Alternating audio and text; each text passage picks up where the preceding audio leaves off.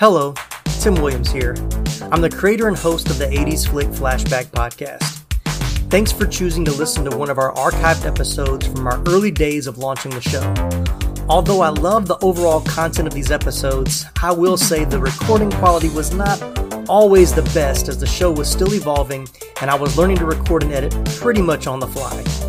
I believe the sound quality and editing has improved from season to season, so be sure to check out more great episodes in our more recent seasons. I hope you enjoy this episode and that it rekindles all those warm and fuzzy nostalgic feels. Once again, thank you so much for listening.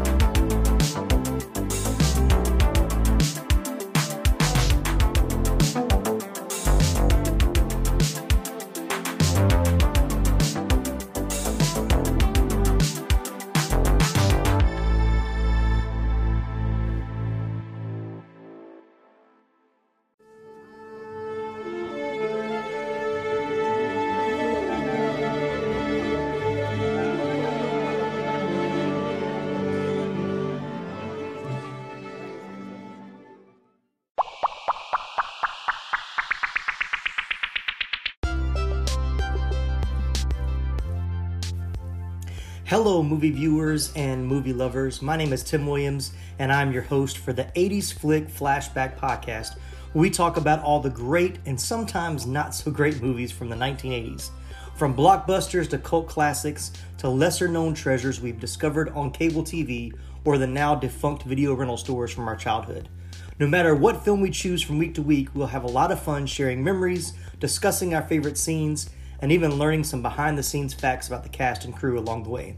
So let's jump right into today's episode. Thanks for listening.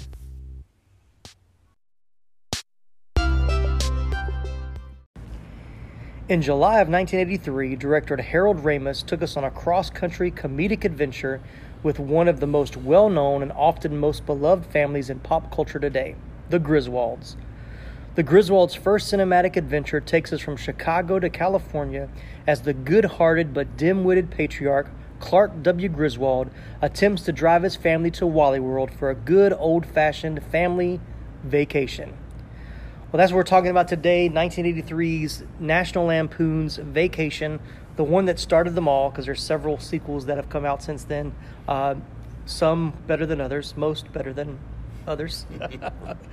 But today, uh, back again for this episode is my good friend Mister Chris McMichen, uh, who was on our War Games episode a couple couple of weeks ago. And so, let's see, we've gone from uh, thrillers to comedies, so we have we have a range here. So, uh, but say hello, Chris. Hello, everybody. Glad to be back. All right, so Vacation. So I know we talked about a little bit about this before, but um, it's pretty well beloved. Uh, comedy, I guess, over the years. Uh, when was your first time seeing Vacation for the first time?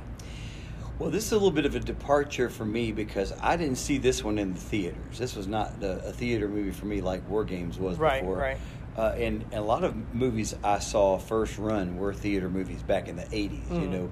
The uh, the ability to just call them up on streaming services didn't exist. No. So you couldn't, you know, if I went to, uh, in fact, this was probably, uh, believe it or not, a Blockbuster you know, rental yeah, type yeah. show for me. Um, uh, Blockbuster was a very, very popular big thing in my family, and uh, we would visit there, you know, maybe twice a week and mm-hmm. grab a couple of films and see them, you know, over the weekend or whatnot. And uh, I'm I'm almost positive that's how I first saw Vacation. Yeah, I don't remember seeing.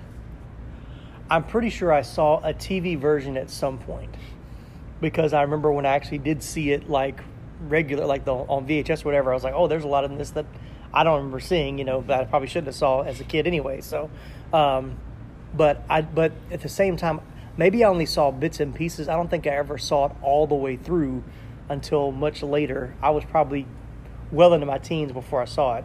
But of course, um, I, I remember seeing European Vacation, which was not very good.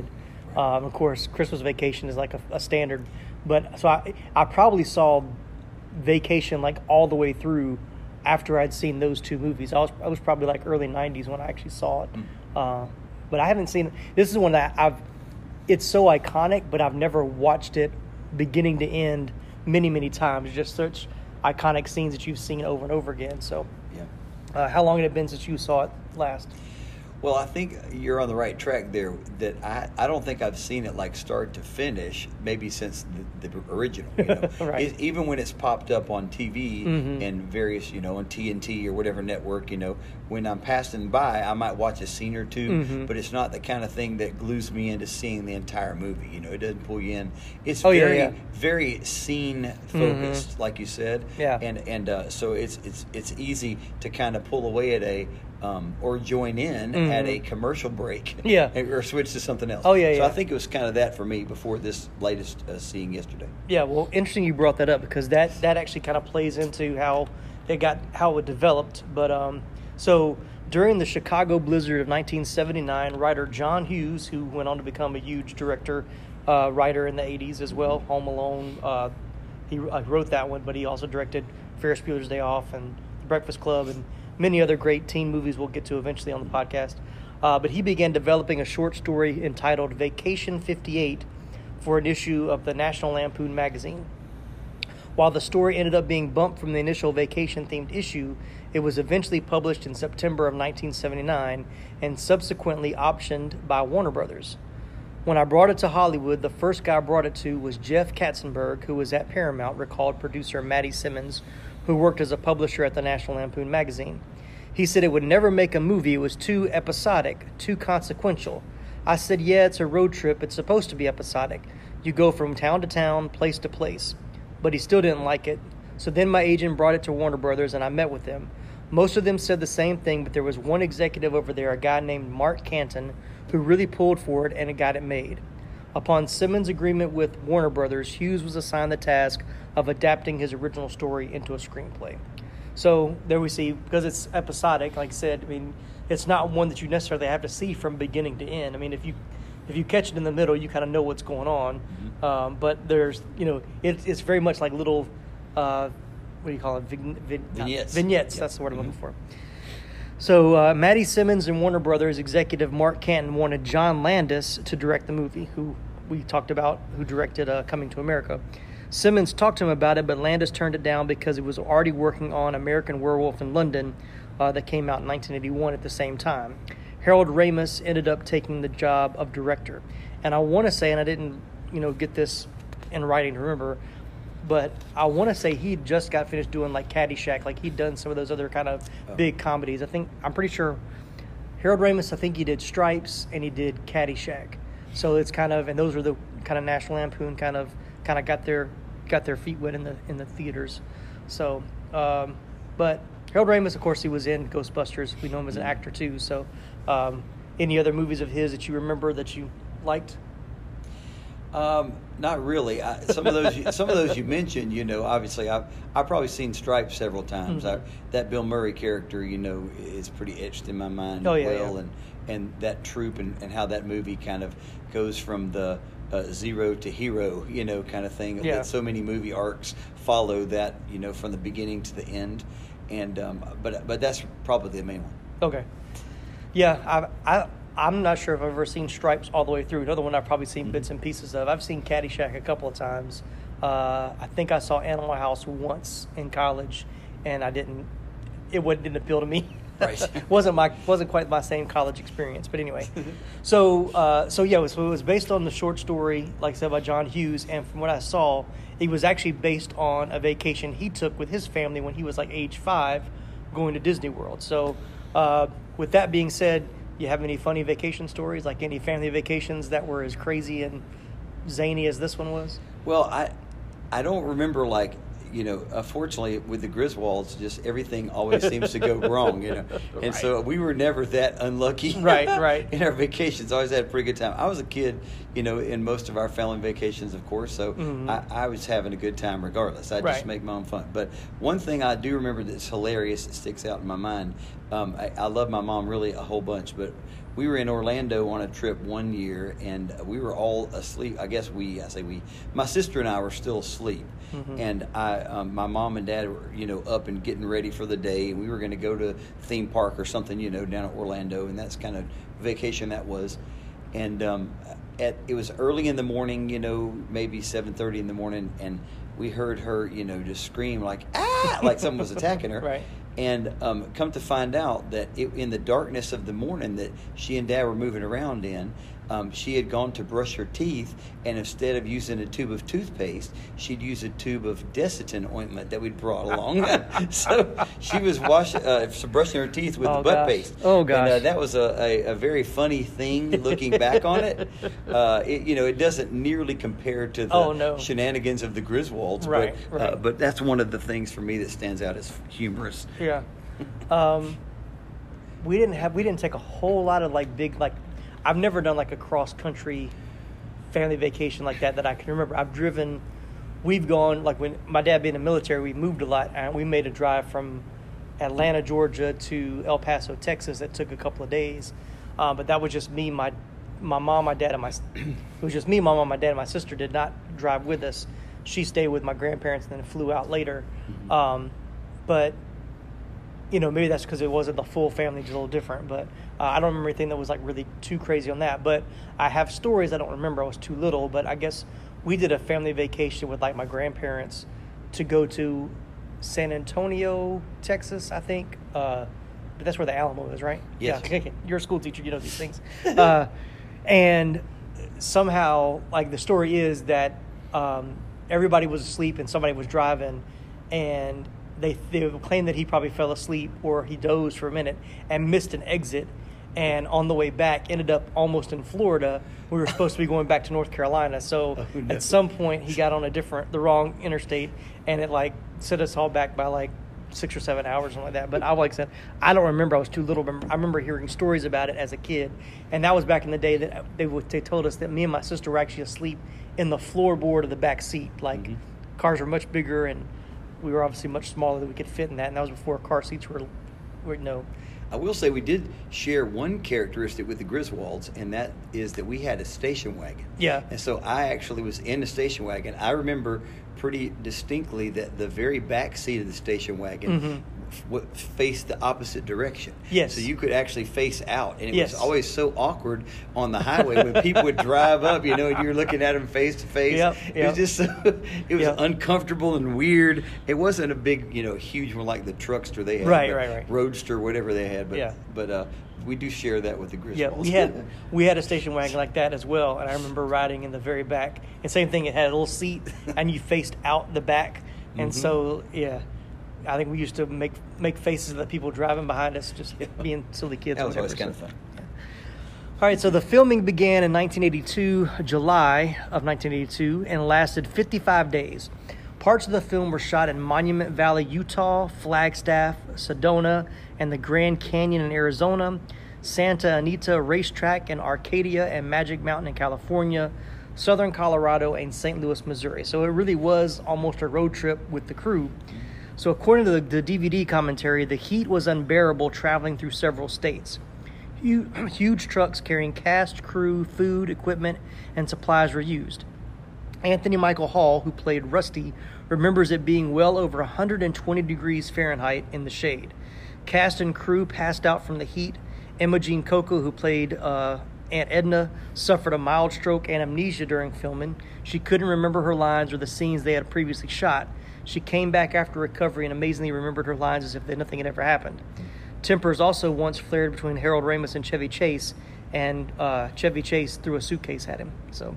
Don't know the specifics of it, but I'm sure that probably happens. Uh, the theme park that served as Wally World was actually Six Flags Magic Mountain in Val- Valencia, California, which I, I haven't been there, but I've seen it. Uh, the roller coaster referred by Clark as the Whippersnapper is actually called the Revolution and was the first coaster ever to have a three hundred sixty degree vertical loop. Oh, cool. So, yeah, which they, of course, they showed that on the thing. Mm-hmm. And uh, I will get to that later. So... Uh, we'll talk about the casting. So, it's, of course, Chevy Chase. I can't imagine anybody else being in the role of Clark W. Griswold than Chevy Chase. Uh, but Richard Belzer, uh, Robert Klein, and Bill Murray were all considered for the role of Clark early in development. Any thoughts on that one? I just, I'm trying to picture Richard Belzer doing that. Yeah, I'm that's, like, man, that's a far reach. Right. I don't remember him doing very much comedic anything. Yeah. You know, Bill Murray would have been funny at it. But uh, it would have been know. a different kind of yeah, funny, though. More of a more of a lower.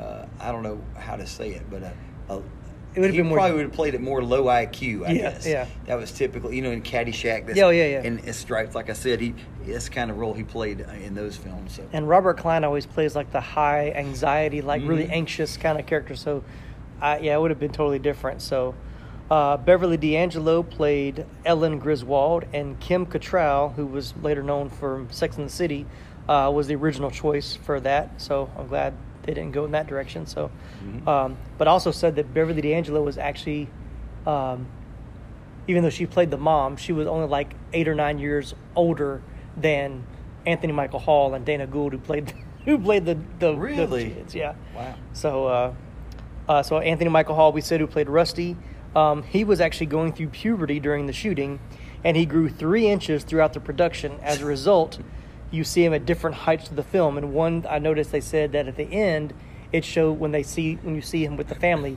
he's taller than the mom. And in all the other scenes before that, he was actually shorter. Mm-hmm. And they said because of that, in the original script, Rusty was actually younger than Audrey. Audrey was the older sibling. But because uh, of the height, because he kept getting taller, they had to change it during production to make him seem like he was older brother, which I really didn't catch that one or the other. I just thought they were no. around the same age. I couldn't really tell who yeah. was older, um, but I thought that was interesting. They um, fought like my sister and I a little, so I can that I can relate yeah, to that. No matter that what true. age they were, I'm like, I can relate. That is true. They did. I think that's part of you know the, the appeal to this movie overall. Oh yeah, it definitely does give you a good sense of a family unit. I mm-hmm. mean the, the arguments and the uh, you know especially on a road trip, those kind of things. Right. Uh, Oh man, that's so funny. Makes me think about. I'm, I'm thinking about something. My, my sister was known for thinking about road trips. My sister is no, notorious for going to sleep on a road trip. She will, like my mom would say, she would she'd close her eyes and be asleep before we got out of the driveway, and she wouldn't wake up till we got there. Mm-hmm. And that was literally so. I don't have many memories of my sister on road trips because most of the time she was asleep. But there was one time I have one memory of going somewhere, and we used to travel, you know, because we didn't live live near my grandparents. We'd always travel a couple of times a month to go see them. It was usually like a five or six hour ride. And uh, this was back when you had the Walkman and the headphones and, right. you know, before it was all, uh, you know, noise canceling and the little fuzz outside. And if you turned it past seven, mm-hmm. everybody in the car could hear what you were listening to. Mm-hmm. And so me and my sister always battling over who could hear, I can hear your music over my music and all that kind of stuff. And so those were the fights that I remember us getting into of, and my mom and dad said, it's just too loud. But we could never agree with what to listen to on the radio. Most right. of my dad wanted to ride without the radio on anyway. So I don't, I still don't understand how he likes to ride in silence. I just, that's still, I'm a music guy, so right. I, a radio's got to be on at some yeah, point. Some kind of music. But uh, but we did do sing-alongs. Like that, that scene when they're doing the sing-along at the beginning, the Mockingbird song, which I sang almost word for word with them. Yeah, right. I watched it. But um, we did some of that when I was younger too, which I remember had good fond memories of that. Mm-hmm. So. Uh, So I said Imogene Coca played Aunt Edna. Um, she's the wife of Sid Caesar. They were like a comedy duo back in the uh, fifties and sixties. Says she was hesitant about taking the role because she was worried she couldn't be mean enough.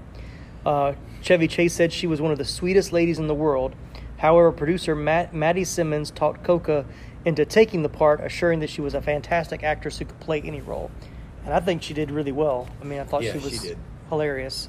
Uh, I can't say I have any aunts or any relatives that were like that on a road trip, but um, she definitely played that really well. Mm-hmm. Uh, Randy Quaid, of course, is Cousin Eddie. Uh, did you know Robin Williams was considered to play Cousin Eddie at one point? No. That would have been very different, too. That would have been a very different take. And then, uh, of course, it says this was introducing Christy Brinkley. She was just becoming a superstar in the modeling industry when production began, and the studio wanted to feature her in the movie. While she only appeared in a handful of scenes, she actually traveled with the cast and crew for much of the shoot. On the days she wasn't needed on set, she went horseback riding and whitewater rafting. How's that for a good vacation? Sure. Uh, this was her first movie credit, and she would reprise her role for the nineteen ninety-seven sequel, Vegas Vacation. And then, uh, I don't know if you knew this or not, but uh, the campground clerk was played by Brian Doyle Murray, who is actually Bill Murray's brother.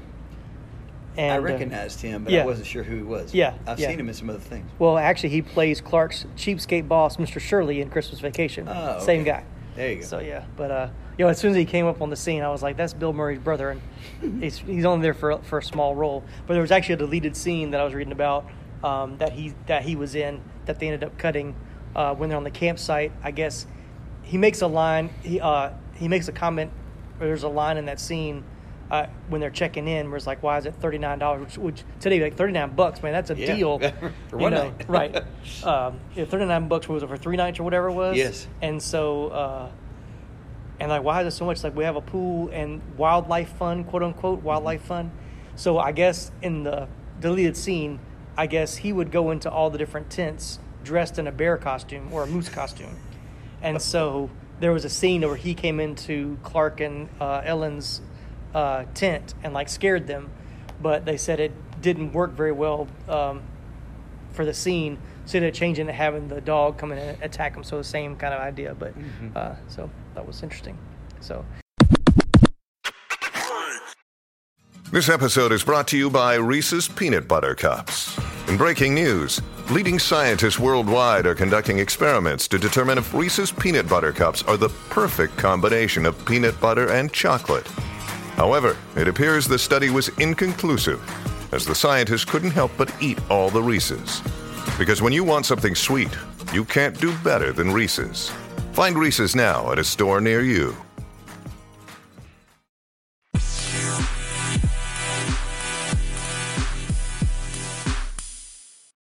Any uh, favorite scenes of the movie? Anyone stand out? I, I don't know. I believe it or not, one of the one of the scenes I liked a lot. It had nothing to do with any of the humor of it, right? But I think the the scene that where Clark and um, Rusty are there in the desert, mm-hmm. and he's talking to him about his history and said, you know, for eighteen years we went on vacations, mm-hmm. and I never had fun on any of them. Yeah, he said. So I'm determined. Now here I am, the dad. Mm-hmm. You know, and we're and that's just it sets up his character so well yeah. for all these movies. And, oh yeah, yeah. You know, I have no idea if they had planned to have another vacation movie after this first one, or Probably that would not. be it. Yeah. You know, it, but it, it had some popularity to it. You know, in public appeal, and mm-hmm. and I think everybody, like I said, could relate to that family unit pretty well. At least parts of it, pretty much everybody oh, yeah, yeah, can relate yeah. to.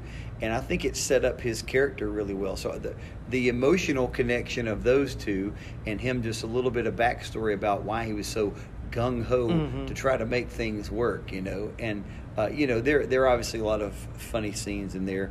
The scene where they, he's um, dancing around with, with Christy Brinkley. Oh, yeah, yeah. And, yeah, with and, the sandwich. And they said that, hey, the dog peed on this picnic basket, and he's already got a big mite in his mouth. He spits it out. Yeah, yeah. It, that's pretty funny, you know. Yeah. I mean, that slapsticky kind of stuff I always, you know, think is really pretty hilarious. That's so. definitely one. That's definitely been one of my favorite scenes. Like when I think of that movie, that's like the scene that I remember is him doing that old dance with his members only jacket on, and uh, it's so funny. Mm-hmm. Um, yeah, I, there's several scenes that I remember. Like I said, they're more iconic. I can't really say they're favorite. I do like the scene with with uh, Clark and Rusty. Um, and a little behind-the-scenes fact on that scene, there was no beer in the can. Like, they both had to pretend oh, they were sure. drinking. It was, an, it was an empty can that they had to drink out of. I'm sure, um, yeah. But even that scene made me laugh when he just he takes the one sip and hands it to Rusty, and Rusty just chugs the whole thing. He gets it back and just take, takes a sip, and it's like there's nothing in there. Um, uh, one of the scenes that made me laugh, I, there, there are scenes that I remember laughing at as a kid. And one of the scenes that made me laugh the hardest was the scene when he goes to the gas station after getting in the car, and he can't find the gas tank. Mm. And then uh, he sees the lady next to him, and the little kid comes out, and he, you know, shows us behind the uh, the license plate. And I remember as a kid, like, those were the coolest cars. Like, a car had a gas tank behind the license plate. That was like, you know, next level coolness. And so when he goes to grab the license plate and just rips it off the car, I mean, we would just laugh. And then when they found it, it's at the front. Um, and then there are scenes of this that I remember my dad laughing at, and my dad laughing just gives me good nostalgia anyway. And uh, I think because my dad saw some of himself in Clark. My dad's not that dim-witted, but he does do some goofy things.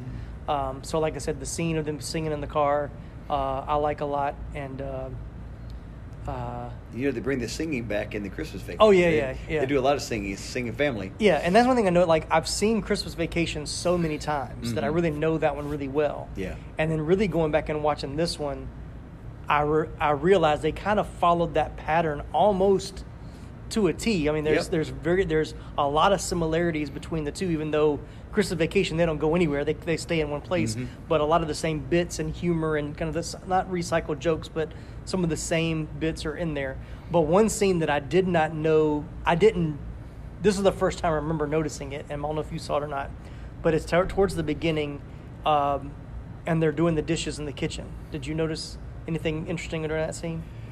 Uh, no, no. And I started laughing while we were watching. My wife was like, "What are you laughing at?" I was like, I said, "You got to watch this."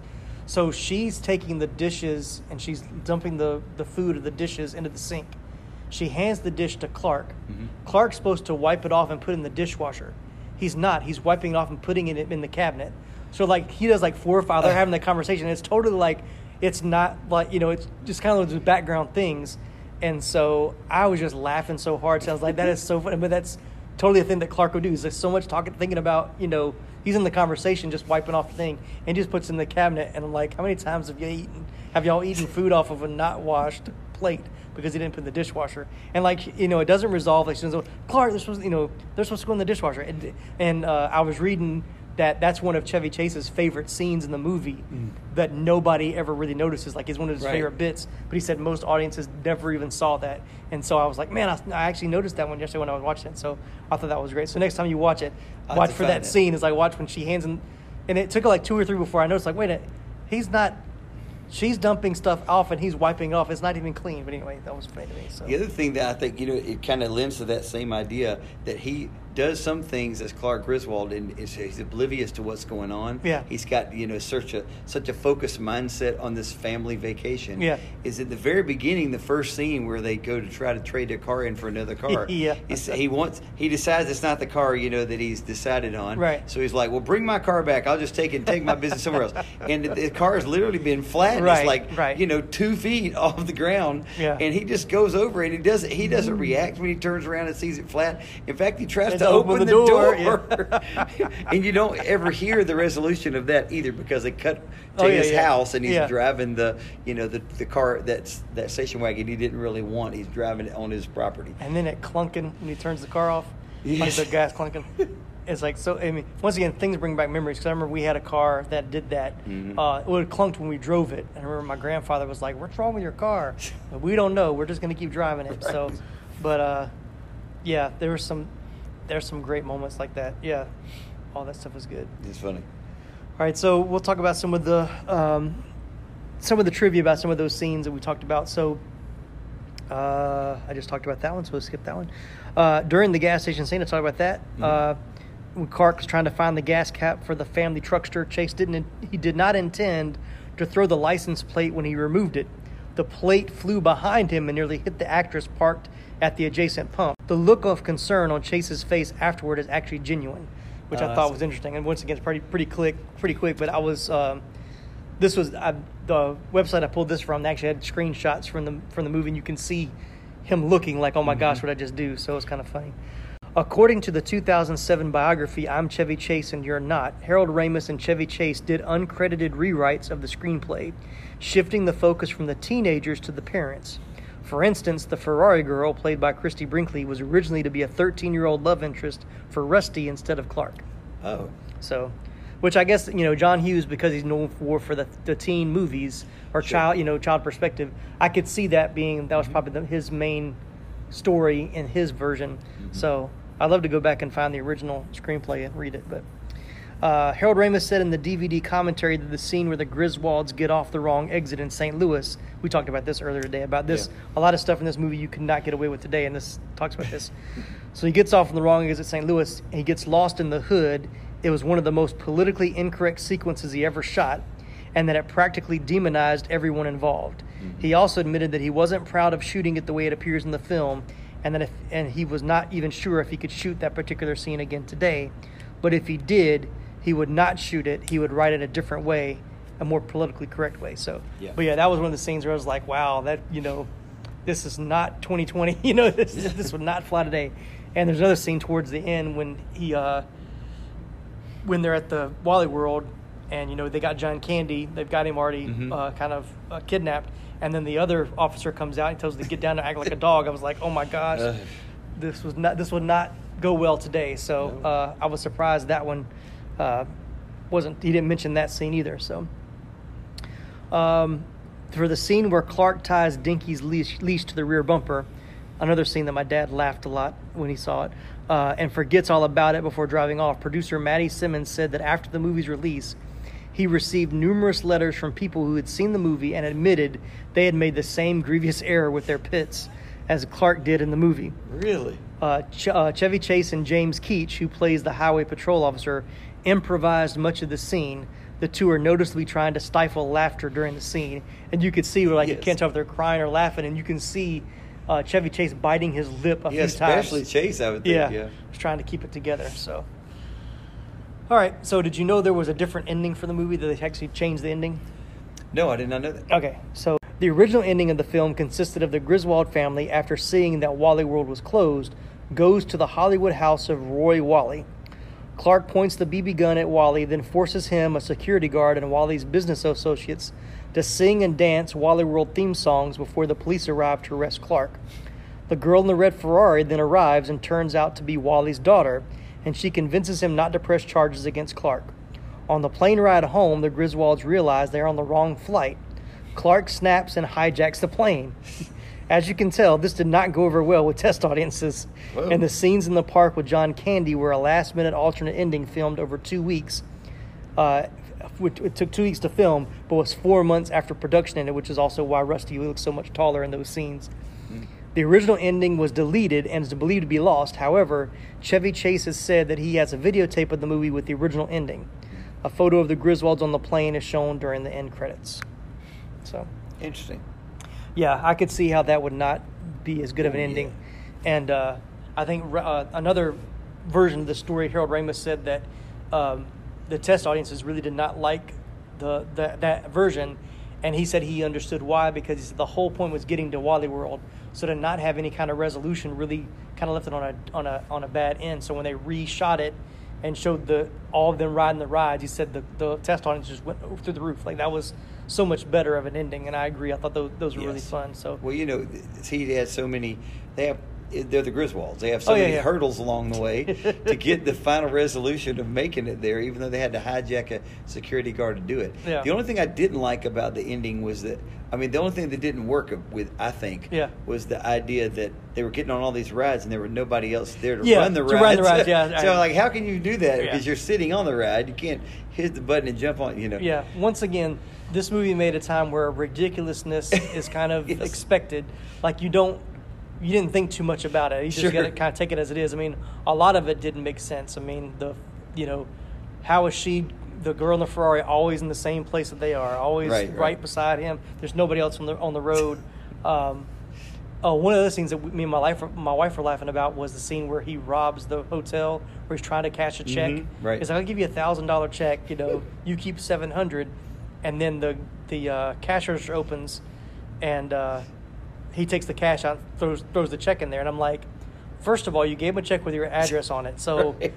you're gonna, you know, they're gonna find in you jail. At some point. I yes. mean, but I guess he's he's like, what I'm giving you is gonna be way more than whatever I just took out of the register. But mm-hmm. still, uh, those kind of scenes were just like really funny. And then uh, the other thing, the scene that my wife uh, I thought was interesting was when uh, is right after that, because they go out. She's like, honey, don't you see the Grand Canyon? And he's like, real quick, and then he runs off. And Tyra's like, I wonder if that rest, that hotel is still there. And so she went on Google and found the rest, not the restaurant, the hotel that they were at for that scene that's right there on the Grand Canyon. She was like, eh, that'd be a good place to go. I was like, yeah, it could have been cheap. It wasn't cheap then. It probably yeah. isn't cheap now. So uh, there's probably more than one thousand dollars in that cash register. So it does kind of play into the, the humor that he was asking him earlier in the film, you know, about, hey, let's go. We're only about three-hour drive from the second largest ball of twine, twine yeah. ever. And then he didn't really, because he was in a hurry, yeah. he didn't really care much about the Grand Canyon, which is one of the most yeah. picturesque places in all of, you know, the United States. Yeah. The, other, the one thing I did like about the resolution, though, of it all, and how he, you know, he talks to Roy Wally and says, mm-hmm. uh, "This is how. Uh, have you ever? You're a family man, Roy." And he yeah, tries yeah. to talk to him like a dad. Yeah. He says, "Have you ever taken your, you know, kids across country on a trip or whatever?" Mm-hmm. And of course, they went went from Cal- um, Chicago to California. Right. But then Roy Wally's like, "Yeah, I took my kids to Florida right, one year." Right. And I was thinking, man, that's really cross country. Yeah. And he said, and it was pure heck the whole time. Oh, yeah, you know, yeah. I couldn't stand it. It was it was two of the worst weeks of my life. and I was and I was like, see that that really echoes yeah. with a lot of people. I think that road trips are tough. Why do you think the airline business makes so much money? Oh, yeah. Because real road trips are hard. Which is know? why they flew back home. Yeah. Of course, I don't think their car would have made it back home if they oh, took no, the car. Oh, no, no, no. All right, let's talk about how it's done with, with the critics. So uh, Rotten Tomatoes, which amazingly has it at ninety-three percent from critics mm-hmm. and eighty-five percent from audiences.